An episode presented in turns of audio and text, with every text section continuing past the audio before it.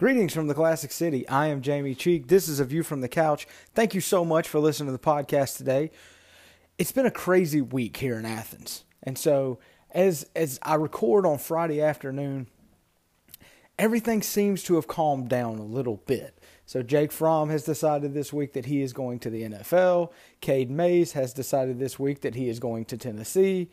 And it hasn't been confirmed yet, but it does look like Georgia has already locked down that transfer quarterback, the graduate transfer that uh, we talked about on the podcast earlier this week.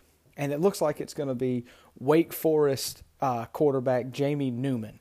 I'm going to do a more in depth uh, conversation about Newman next week as we kind of tie everything up about Jake Fromm, kind of his career, what it means, and then start kind of previewing a little bit the quarterback position moving into the spring and ultimately into next fall.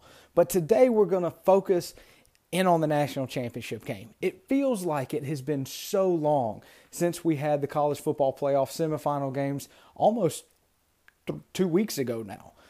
But finally, after a lot of waiting and a lot of talk, Clemson and LSU get ready to square off in New Orleans on Monday night.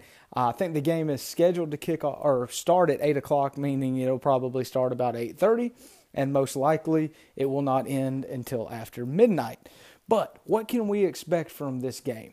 Now, I watched a couple of games from LSU throughout this season. I, I specifically I watched the entire Auburn game, watched a little bit of the Auburn or the LSU Florida game, watched all of the LSU Alabama game, obviously watched them play Georgia in the SEC championship game.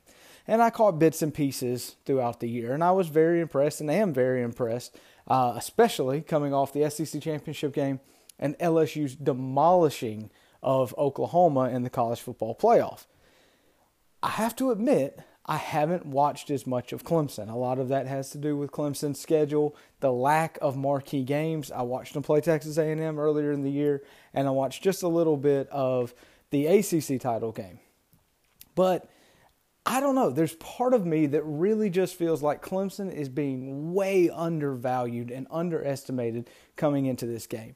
LSU has had an historically good season. They have beaten a lot of top 25 teams. They have a lot of impressive wins.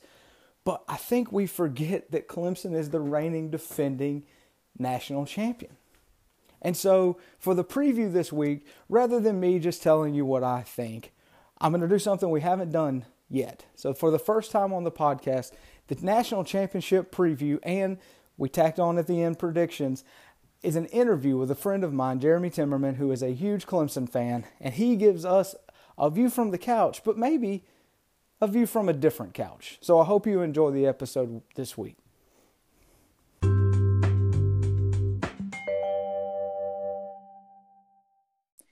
So we're trying something a little bit different this week. I've got a Clemson super fan. I don't know if he called himself a super fan, but I think he's a super fan. Uh, Jeremy Timmerman, who you used to oh, write for the sweet. used to write for the Aiken Standard, uh, now has gotten into um, a much more happy way of life. But this week he's he's going to give us a view from Clemson. So obviously most of the podcast centers around the University of Georgia, but unfortunately for all of us Georgia fans, we'll have to wait at least one, mm, probably more than one more year uh, to to be back in the national title game. So this year Clemson had a very interesting season. Obviously undefeated, very successful, but not very respected. So, Jeremy, what did this season feel like as a Clemson fan as it progressed? Well, it it kind of goes back to something you said on a podcast a couple weeks ago. 2015 for Clemson and Clemson fans was a lot like year 2017. Where if you're smart and you were, you realize early on it's never going to be like this again, right? Mm, yeah. That was tw- that was 2015 for me. Where any week they could have lost. I had seen it happen in 2011 and 2012 and 2013. They could have lost and it's all over. And they didn't. And it was just fun. Like it was house money after about week eight, where at any point this could end and it'll be fine. Even when Clemson lost to Alabama the way they did in that national championship game, it didn't matter. I was still happy. Not that I didn't want to win, you know, but I was still happy about the ride. Absolutely. And then every year since has been just like this one, Really? where every week, and this one was was weird because like the ACC was down, and I know that the ACC was down because I wasn't excited to watch a single Clemson football game after Texas A and M, and it wasn't just that Texas A and M's in the SEC and they're that much better. It was just that that was the game. They won that one. Every week after that, it was like, all right, just hope they don't mess it up. Hmm. Uh, I just hope they don't mess it up because I know you can't lose to this year's Syracuse team and go to the playoffs. You just can't. You can't lose to this year North Carolina, this year's anybody, and go to the playoffs. Well, Um, well, you brought up North Carolina. Let's pause there for a second because I think that was the game that got held against Clemson from a national perspective pretty much all year. And why Clemson, of the three undefeated teams that kind of made it through the season, Clemson was always three because of a win on the road at North Carolina that wasn't as impressive as people thought it should have been. Well, and, and this is where, and, and you and I talked about this because it, you and I spoke right after Dabo's infamous press conference where he brought up Georgia, and he specifically brought up Georgia.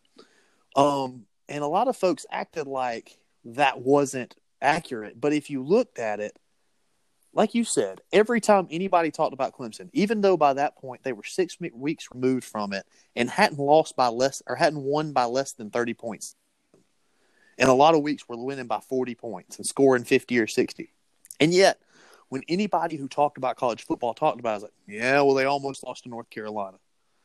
Meanwhile, national radio hosts and regional radio hosts, not just Georgia folks, were talking about, well, if Georgia can do this, can they get in the playoffs? When Georgia had a loss to a South Carolina team that lost to North Carolina.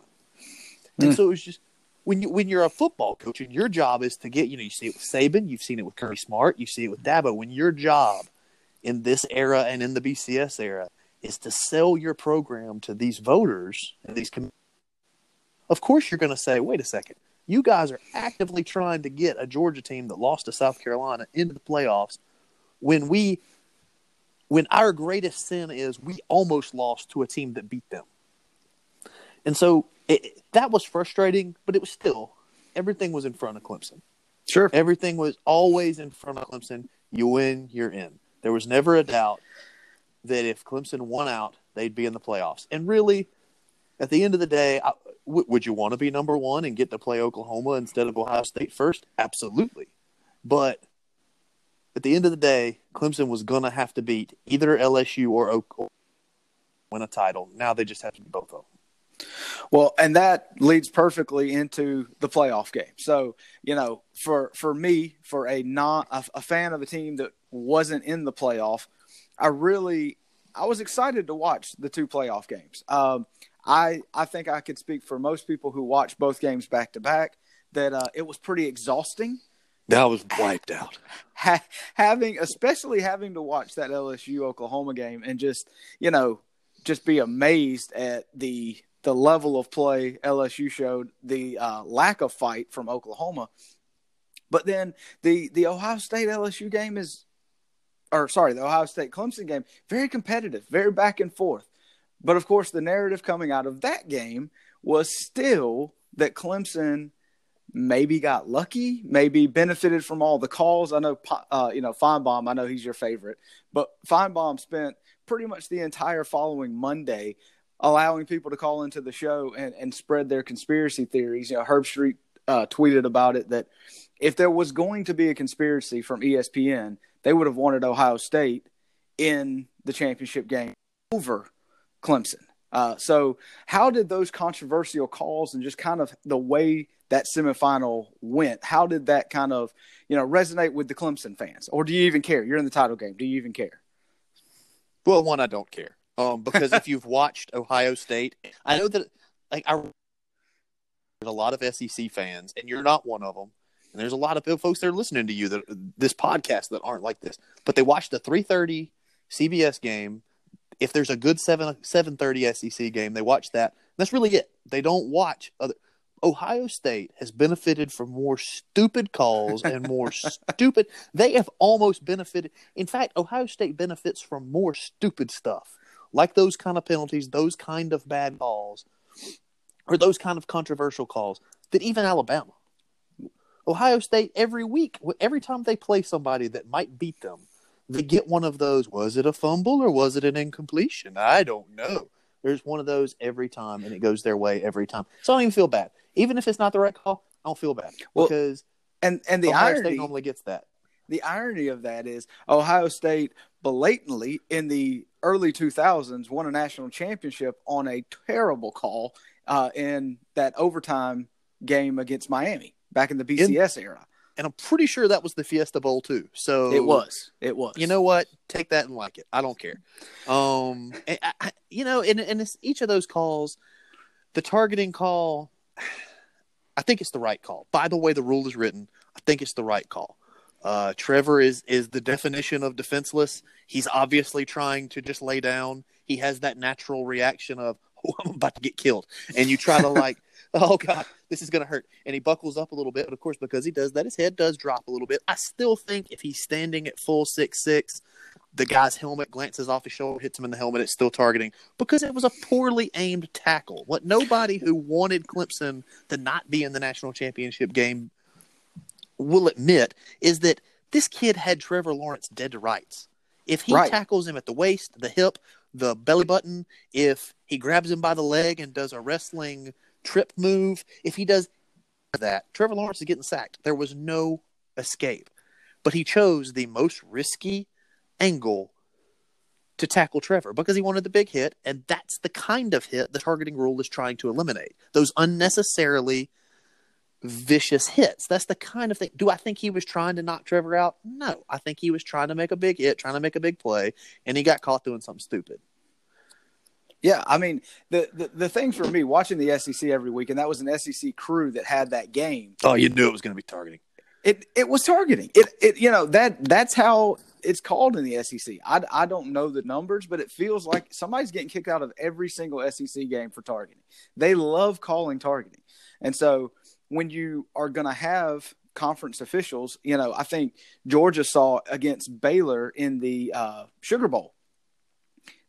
Pass interference was being called for things that typically in an SEC game you're probably not calling pass interference for, but it wasn't an SEC crew, so things just kind of they get called differently. So watching the game, as soon as it went, and and you know, I know a lot of people were upset because it came from the booth. Again, that's something that happens quite frequently in the SEC is that the booth will make that call and then eject a player. So overall, the perception, at least my perception, and I, you know, I will say this that coming into this game, I don't have a dog in the fight. Uh, all of the years watching uh, Clemson play Alabama in national championship games, my heart is always with, well, if a good friend can be happy, I'll take that. So I, I, I wouldn't say necessarily I root for Clemson, but if I had my preference, Clemson wins. I'm going to be honest with you and say that in this game, LSU, it's not that it's not anything against Clemson. My question is from a Clemson fan's perspective coming into this game, how do you view LSU? I know how I view LSU, but how do you view them? I don't know if I told you this, but I definitely told other people this. At first, I was kind of aggravated about play because I think they're a worse matchup for Clemson. Okay. Um, maybe LSU's better. They're just very different teams. Um, with Ohio State, you have so much to prepare for. You've got the running back that's probably the best running back in the country when he's healthy, or, or he's one of them. Um, he's at least that Dalvin Cook, like, you better tackle him now or he's gone. Um, and he did that to Clemson a couple of times.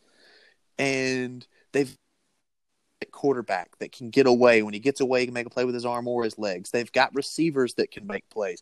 They've got good front seven guys. They've got good defensive backs. They've got everything. And so they're complicated. They're harder to prepare for, I think. With LSU, at least from a Clemson perspective, you can either t- you can either put Joe Burrow on his back or you can't. And if you can't, you can beat him, you know, because nobody's done it. Right. Uh, if you can't put him on his back, you're either going to lose or you're going to have to score get 60 to win. That's just that's the way it is. And so for me, I feel good about Clemson's offense against the LSU defense. Right. Um, do I, I, and when I say that, I don't mean oh they're going to light them up. I mean Clemson can score 35 or 40 on LSU. I feel Right. pretty good about that. Um, and I feel good about stopping the the LSU running game, or at least keeping him from doing what Dobbins did on a couple of big plays. What I don't feel good about is getting the the right pressure on Joe Burrow to put him on his back because just pressure isn't enough. Against Tua, you could put enough. What we saw against Clemson last year, and Georgia did it too. If you put enough pressure on Tua, you can get him to do some stupid stuff. Yes, Um, he would force things. You can't do that with Joe Burrow because he gets out and he still settles down and he still makes a good pass. So you have to actually put him on. You can't. Pressure isn't enough. Similar to Trevor, they're they're very similar in that regard. Is that it, just making him move isn't enough. You have to actually lay him down. And I, I'm I'm honestly that's the biggest question for me. I don't know if they can do that. So, kind of sticking with LSU, and then we'll kind of swing back around to Clemson.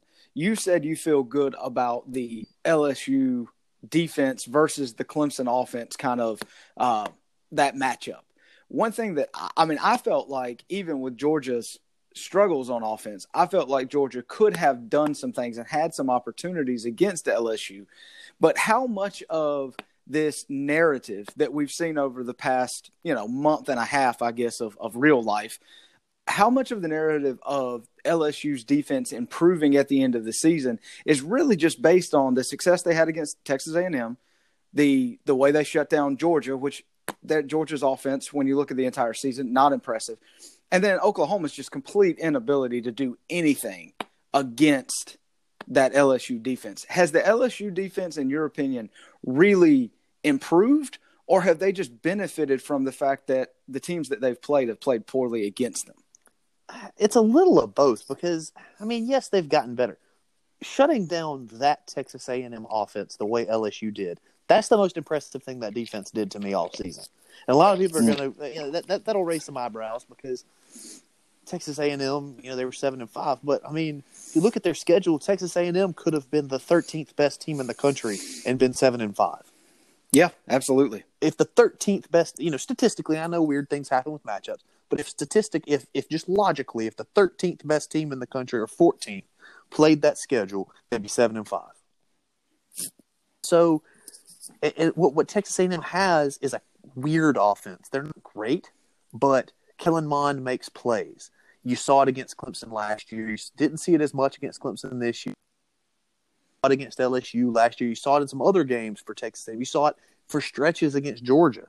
He makes plays and he's got giant receivers. That's a problem. If you've got an athletic uh, an athletic quarterback and giant receivers, they can give you problems. And they did not. LSU just beat the tar out of them and kept them from doing anything. That was impressive to me. Oklahoma, they made some plays late. That wasn't. It was kind of like Alabama. Uh, it was kind of like Alabama. It wasn't to the same degree, but it was kind of like the Alabama Oklahoma game last year, where eventually Oklahoma scored. It was just too late. Um, Right. And Georgia, like you said, the plays were there.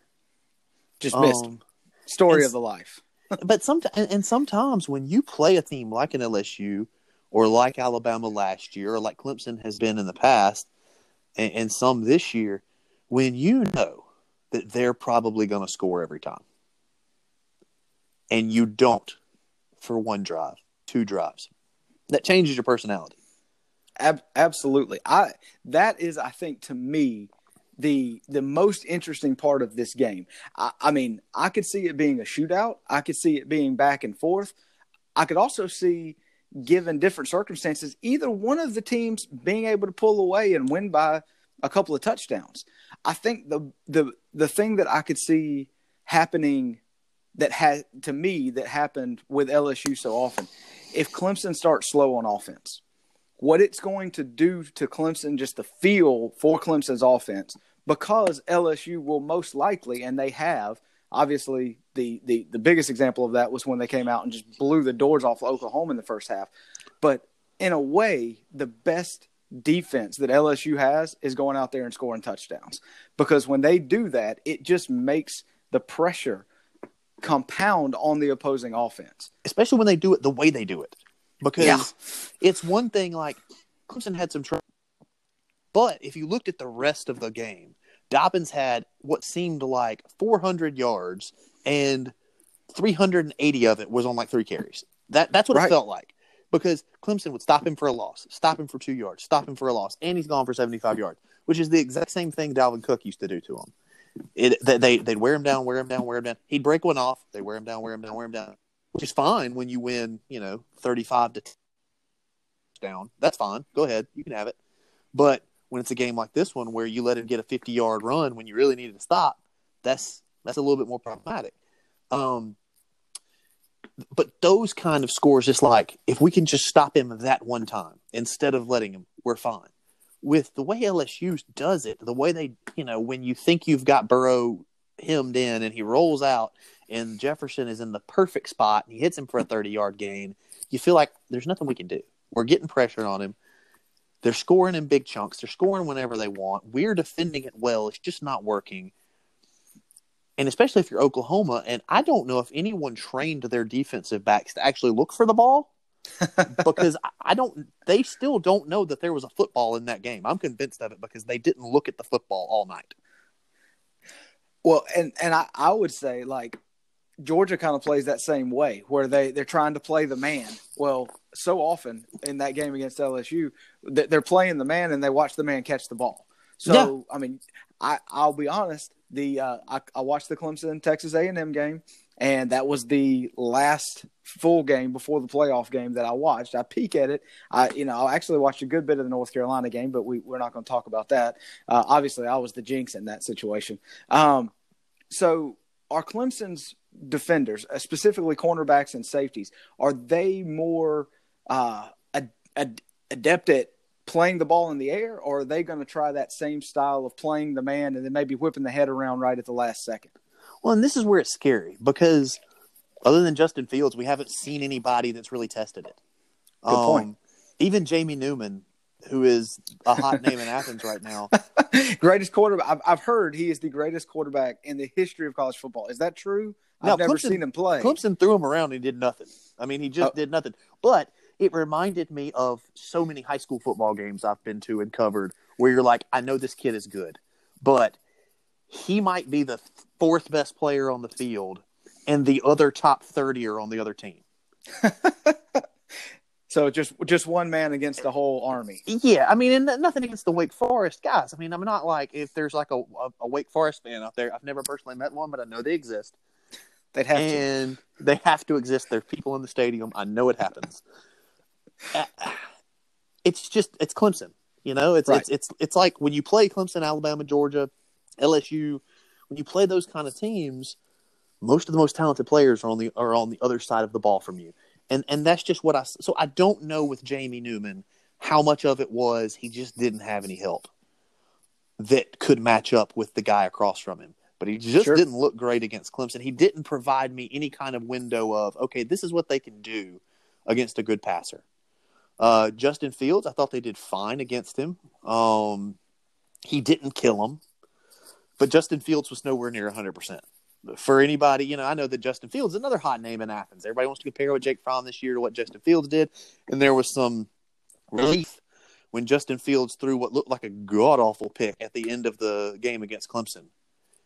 Yeah, we uh, the the only cheers that even came close to rivaling those of Clemson fans were those of Georgia fans, who uh, he's dead to us. Uh, The for a lot last thing- reasons. The last thing you didn't need was to see him throw a touchdown pass to get them to the national championship game, right? Like that's the last thing you needed. Es- especially after this past week. I mean, if you just think, okay, let's say Ohio State wins that game, and we're Oh, we're looking at LSU and Ohio State, oh, and, and Jake's off the week leaving now, Oh, oh, and Pinky Gate and everything else we've had to deal with. Yeah, that that you know, we're very happy for Clemson that you guys are uh, in that national championship game. yeah, that, that that was. But like Justin Fields was nowhere close to to 100. percent But even still, I, I felt good about the way the defensive backs played.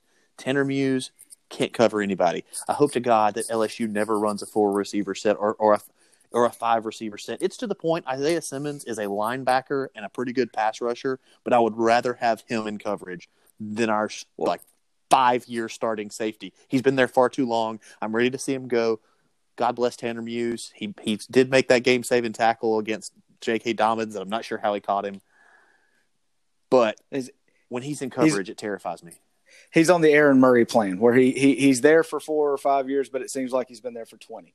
Yeah, yeah. So, so Jeremy, I'm going to throw some facts at you, and these are not going to be any things that you don't know, but just for anybody else that doesn't understand. Coming into this game again, and I, I think you'll start seeing it after the NFL playoff games this week. You know, Monday is going to be a full day on ESPN, getting ready for the national championship game on Monday night, and the narrative is going to be about the amazing season that LSU and Joe Burrow have had this year.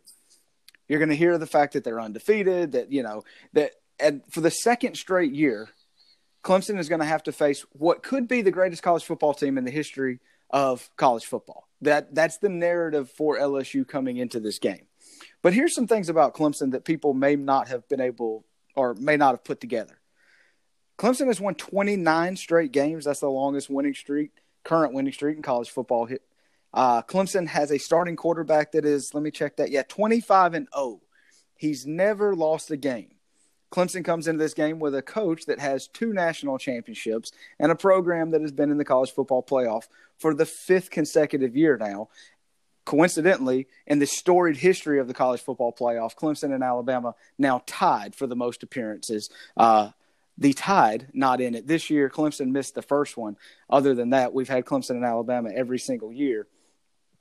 But amazingly, as the reigning, defending national champion, got no respect throughout the entire year. And Vegas has this game. I, you know, I know it's all over the place, but the, the where I look today, playing in New Orleans on Monday night, Vegas has LSU favored by six points over the undefeated, undisputed, defending national champions. So, Jeremy, tell me how Clemson wins this game. Well, I mean, the way Clemson wins this game is they can't? I don't think they can start off slow like they did against did against Ohio State. I think it was good for their team character to have that experience of starting slow and then coming back and winning against a a team that no one can say wasn't good. Um, I think that builds character for them.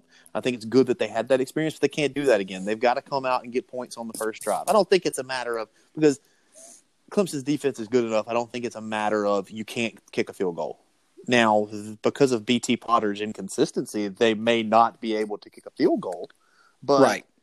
if I don't think they need to get in that thought of it's fourth and five from the 12, should we go for it? No, kick the field goal, take the points, but score early. Score early. And and the other way they get uh they can win is get pressure on Joe Burrow and get him on his back. It's not enough and some of that's going to be doing something that they haven't really liked to do under Brent Venables. Brent Venables likes to get pressure with just four or five guys, uh, man up with the defensive, man up with the offensive line, and somebody wins his matchup and gets to the quarterback. They may have to bring some pressure from some weird spots and and trust you know trust some guys in man to man coverage on the outside and um, maybe even get into a little bit of zone on the outside. And they hate doing that. They love playing man. Um, but I don't know that this now this was a year ago. Yeah, Clelin Ferrell can go get him. Right. Uh, but it's not a year ago. And this defense statistically is better, but they don't have that guy. They don't have right. the guy like Clelin Ferrell against Notre Dame just took over and said, No, Ian Book, you're not going to do a thing tonight. You're going to sit down there and you're going to like it. They don't have anybody who can do that yet. They're all young. Um, so it's going to be a team effort. It's going to have to be bringing some pressure from some weird spots, and they've got to put Joe Burrow on his back because against a guy like Joe Burrow, like Georgia saw it, Oklahoma definitely saw it. When he gets six, seven, eight seconds, all of a sudden the defensive backs are guarding a route that wasn't on the that wasn't on film because the receiver's making it up. Right. And when the receiver's making it up, he's got the advantage. Um, and you can't let Joe Burrow get to that point over and over and over again. He's going to do it at some point. At some point, he's going to break loose. He's going to throw a 40 yard touchdown pass to somebody who was out there running donuts on the uh, near the sideline. It's going to happen. But they can't let it happen over and over again. They've got to put him on his back. They got to make him uncomfortable and they got to make him think about it. He doesn't have to think most of the time. He's just doing his thing. Um, make him think about the fact that you're coming. And and that that's the key. How much do you think? You know, I'm I'm really glad you brought up Venables. How much is this game going to come down to Joe Brady versus Brent Venables? That's the matchup. That, that's the matchup. It's got nothing to do with anybody on the field. It's those two assistant coaches that that really are going to decide this game. Well, and, and, because and it's this, it was the same way with with Clemson against Alabama. It would have been the same way if if if Clemson had gotten to play one of these really good Georgia teams. The Mac the, the players on the field are so evenly matched. Mm. Trevor Lawrence is Joe is is Joe Burrow, but younger and probably a little faster. Joe Burrow is is Trevor Lawrence, but he's a little bit smarter all the time. Um, Trevor's probably got a better arm. He's got a, a, cannon for an arm, but but Joe Burrow seemingly this year has not made a mistake. I haven't seen him make a throw where I was like, "Well, that was stupid." Exactly. That that was going to be my next question. What if? What if Burrow comes out and you know whether they're able to sack him or not? If they get a couple hits on him, if he throws a pick early, does this guy? I mean, he strikes me though as the kind of guy that's like, if he threw a pick, it's like, oh, okay, so my line's going to be five touchdowns and a pick tonight. Ah, oh, well, it'll still be fine. I, I, don't know. We haven't seen it. That's the thing. Everybody talks about, you know, talked about coming to the playoffs, and it was right. I mean, I think you and I talked about it, and, and we you asked me, do I think Clemson not really being tested all year is that going to matter? Right. Uh, is and I think it affected them. I think they came out, they placed, they played a team that for most of the night looked better. We're being honest, Ohio State looked better top to bottom than Clemson did most of the night, and they didn't. It took them a little bit to adjust to that. Um, LSU has not experienced that all year. They were the better team all year at every juncture. Now we didn't know they were the better team than Texas, but they were. Right. We didn't know for sure they were the better team than Florida, but they were. They were the better team at every juncture, even though the Alabama final score looked close you and I watched the first half of that game together. LSU was in control the whole time. Right. And I and I mean it was it was very close at the beginning of that second half of just being a complete blowout. One play and it's a blowout. blowout. Absolutely. And absolutely. And so the, the the real question here is what's going to happen if let's say Clemson gets the ball first, they score, and Burrow has a three and out, and it's a near pick. Let's don't even go as, as far as a pick six, like what Tua experienced last year. But he throws one of those passes like both Ohio State and Clemson had one that if the guy just gets his hands on it, it's a pick six. Right. You know, let's say he has one of those where he made a, he makes a mistake, it doesn't cost him, but the drive's over, and he's and, and they punt to Clemson down seven to nothing. What do they do? How does he respond to that? Because we haven't seen him have to respond to that all year. And it, it has possible. seemed absolutely. It has seemed like every single time. Obviously, LSU doesn't score a touchdown on every single drive. However, it has seemed like every time they needed to score a touchdown, every time you know in the in the second half against Alabama, once Alabama had made that run in the third quarter, they come back in the fourth quarter and it was Alabama scoring to get the get the score to like four or five, and then LSU scores right after that. And so they were never at a point where Alabama was with the ball with an opportunity to take the lead because Burrow just kept going down the field at that point. So I think it is a huge storyline in this game early if for whatever reason LSU doesn't come out clicking. Now, right before, the last thing I want to get you to do before we just give a prediction here, um, let's take a 10,000 foot view of this for both teams. We'll start with Clemson. If Clemson wins this game, doesn't matter how, doesn't matter score. Clemson wins this game. What does that mean for Clemson and what does that mean for college football? Well, and I'm uncomfortable saying this, to be honest. I'm not one of these people who wants to say what I'm about to say. But I think if Clemson wins this over LSU and they're 30 and 0. And they've won three of the last four college football playoff titles. And they played for four of the six championship games. And they've got the guy at quarterback that just won those last two coming back. They're they're the top dog. They should have been this year. But yeah, there's no, there's really no way, especially with Alabama. Tua's gone, and I know Mac Jones is is the second greatest quarterback in all of college football history. If you ask your friends in Tuscaloosa, and never fear if he's if if he's not, Baby Tagovailoa is the other one. He's he's he's definitely the, the second best quarterback. I know all that, but with all the quarterbacks that are leaving the SEC, and with all the talent Clemson has coming back, if they win this one, they're the top dog, and it's their world, and everybody's going to roll their eyes all of next year because newsflash. There's only like one team on Clemson's schedule next year that's probably that, that has a real shot at beating them. Now that doesn't mean Clemson can't slip up against a North Carolina type or a Pitt. I'll be frank, I don't remember who all they play next year, but it's nobody that's this scary other than like maybe one team. I, I, believe Notre Dame's on the schedule next year. We'll, we'll we can check that. Yeah, I think, sure. I, I think so. I think I think Notre Dame's on there. But the point is, this is something that people are going to be frustrated because Clemson's going to be talked about as the uh, the top dog, and they're they're not really going to get tested most of next year.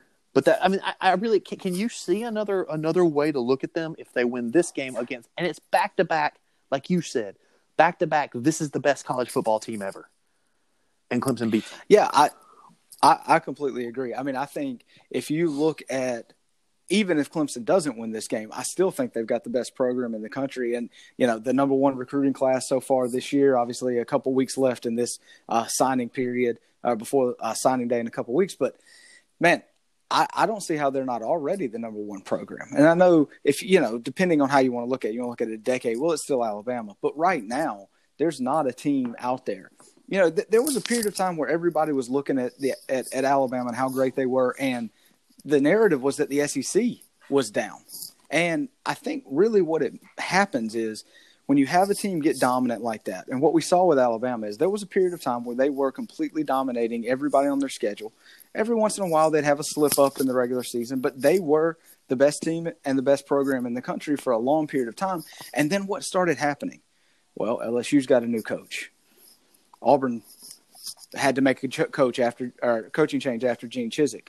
Texas A&M goes out and hires Jimbo Fisher. All of the teams, Kirby Smart, Tennessee, Florida, everybody new coaches. All of the teams that are competing with Alabama realize, hey, we are nowhere near their level. We have to do something different. Do you think we see that in the ACC over the next few years? We've already seen it at Florida State. You know, Willie Taggart got like five minutes, and it was like, okay, no, we're we're not doing this. Well, the problem with the ACC, and and the ACC created this problem because they had opportunities to get schools like West Virginia, who are historically more competitive at football than schools like Pitt. Um, hmm. And really not that far behind in basketball, but for some reason, the ACC really wanted Pitt. They got Pitt instead of West Virginia. They've had opportunities to expand in a football mindset, but since they picked up Miami and Virginia Tech in 2004, whatever year that was, they haven't really added anybody who. I mean, it's not that Pitt doesn't try in football, but like that's not their. They don't. That's not a program who's going to go. Okay, that's it. We're going to get Urban Meyer. That's that. Right. It's not. There's nobody outside of Clemson, Tallahassee, and Louisville. Maybe. Uh, that, that, that's going to go and say we've got to get, we've got to beat Clemson. We've got, but you have that in the SEC. You have Mississippi State, who's never done anything other than being the number one team in the country for a week the first ever college football playoff poll. Man, don't don't you get can win wrong. so many bar trivia like that that because you talk about okay, the college football playoff era has been the last six years. Who was the first ever number one? It's got to be Alabama. Oh, maybe LSU. Nope, Mississippi State. Mississippi State. That's right. And, Dan Mullen and Mississippi State they were, with Dak Prescott. But other than that, Mississippi State's never done anything. They went and got Mike Leach. Maybe Mike Leach is not a national championship coach, but no one in the ACC outside of three or four programs would make that kind of hire. Yeah, I mean they're they're they're paying Mike Leach. I haven't seen the number, but I guarantee you it's it's at least five and probably a little bit higher than that. Yeah, because that's that's the going rate for coaches. I think Sam Pittman just got like five, and he's never even been a coordinator. So at Arkansas, yeah, so that's something that's got to frustrate people outside of outside of Clemson, South Carolina. That not only is is Clemson the top dog, especially if they win this game. But most of the teams on their schedule aren't really trying to be better than Clemson. Now, that's not to say you don't have a team like Wake Forest was a lot better than Clemson made them look this year. They had a couple of injuries that weren't well timed, Um, and they're already not deep enough to really hang with Clemson. And then they were missing some guys that would have at least allowed them to maybe put up a fight. Um, and they, Clemson's got Virginia next year, and they've got Notre Dame. But other than Notre Dame, a lot of the teams on their schedule aren't trying to be better than Clemson. They're trying to win eight games. They're trying to can we go to back to back bowls? Can we? And so yeah, I think I think if Clemson wins, this is put puts a stamp on it. Well, let's let, let let's flip it the other way real quick. If LSU does win this game, are they for a single season the most impressive or greatest, whatever adjective you want to put on it, college football team of all time?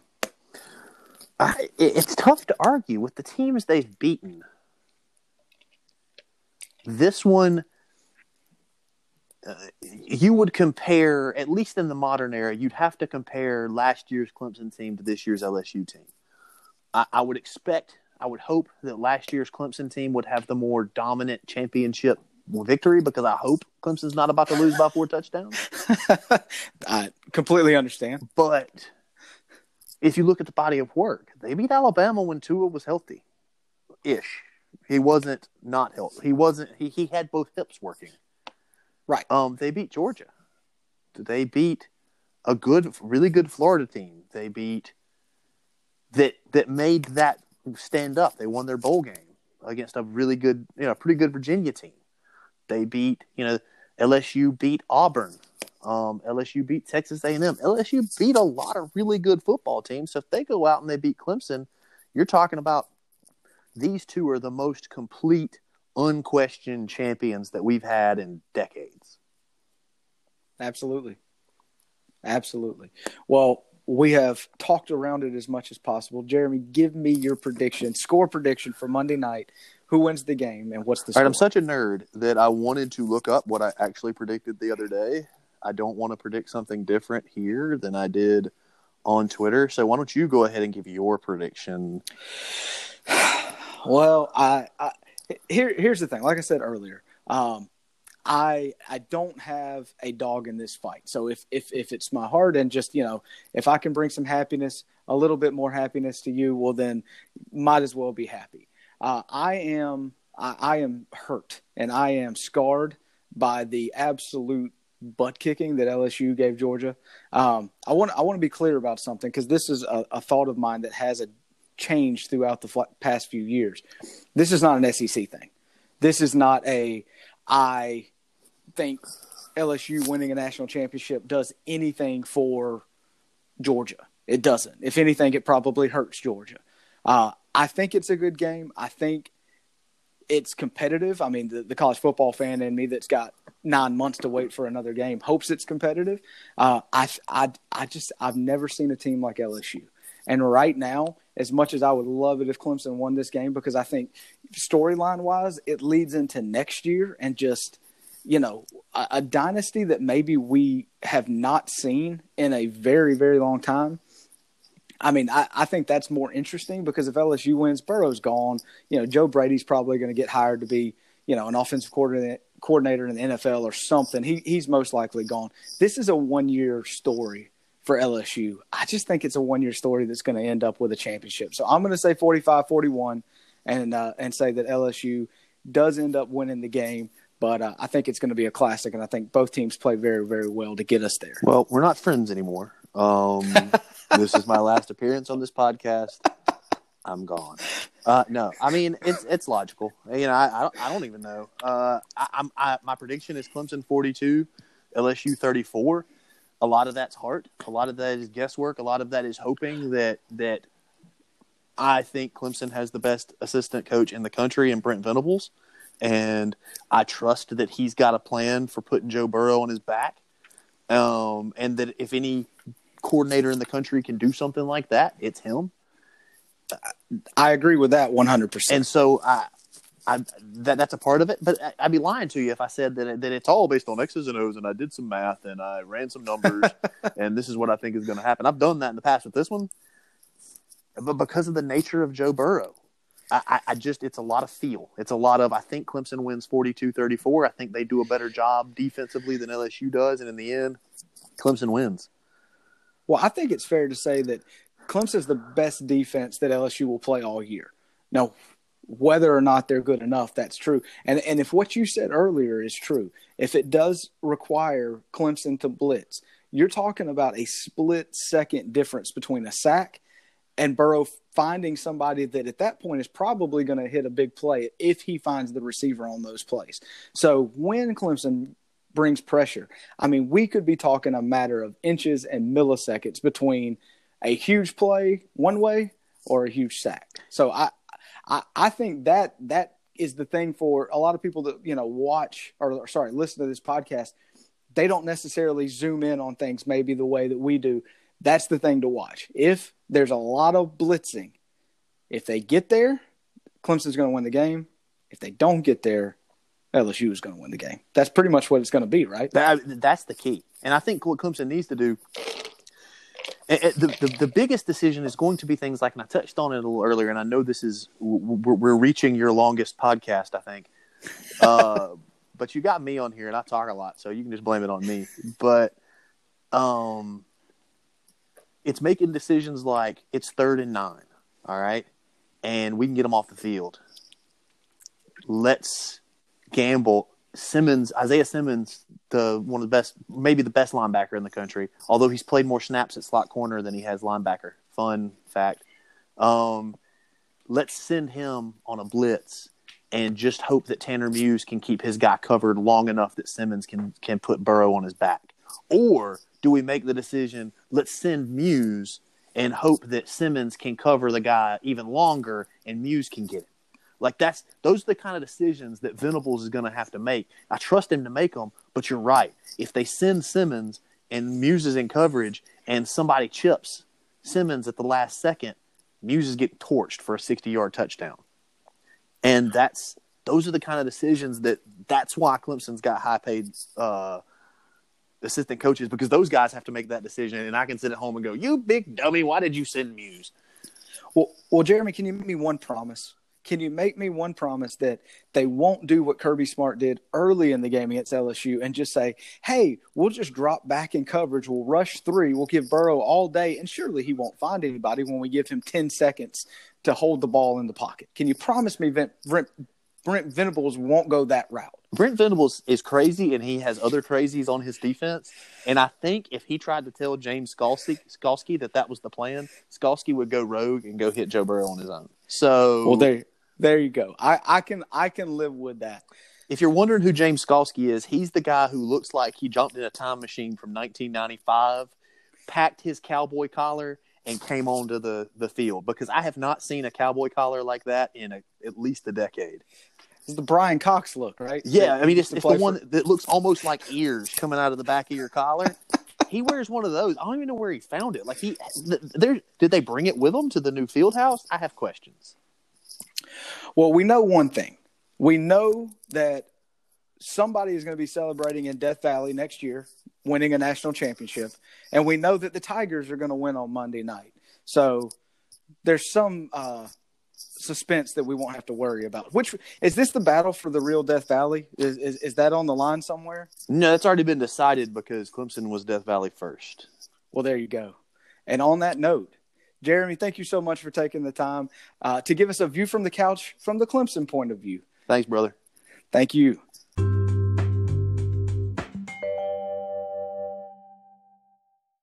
I have to admit to you that after we stopped recording, Jeremy and I stayed on and talked for about an hour about the Braves. So uh, if that's any indication, I think we're probably going to have Jeremy back on, if for no other reason that – as much as I enjoy the fact that people uh, are starting to listen to the podcast and enjoy the podcast, as I've said on here before, I do the podcast to get this out so my wife doesn't go crazy having to listen to me talk about all of this. It's an outlet for all of my thoughts and all the conversations that I have in my head all the time, a way just to get it out. So I think it's pretty fair to say that we're going to have Jeremy back to talk about some Braves stuff because Jeremy has a very interesting perspective when it comes to the Braves, and especially a lot of the things that have happened over the last couple years as it pertains to Alex Anthopoulos and uh, the front office decisions that have been made. But we'll leave it at that for this week. Thank you so much for listening. I hope you enjoy the national championship game on Monday night. This will be the last college football game that we have for about eight months. It's a long time to SEC media days. It's a long time even to spring practice and uh, you know G Day coming up. Still three months before we even get there. So uh, I hope you enjoy the title game. There has been a little bit of news later in this week. If you haven't heard, Mike Leach, former uh, Texas Tech and now former Washington State coach, has been hired at Mississippi State. If you don't know anything about Mike Leach, take just about five minutes, throw Mike Leach press conference in your Google machine. It doesn't matter which one you pick. He is one of the most interesting and probably the most entertaining coach uh, as far as press conference goes and the way that he interacts with the media. Uh, he's a lot of fun. And now he, along with Ed Orgeron, Nick Saban, and another and all the cast of characters is a part of the SEC West. So uh, Mike Leach going to be a very fun addition to the SEC. That's all I've got for you this week. Again, thank you so much for listening. I hope you have a great week. And as always, go dogs.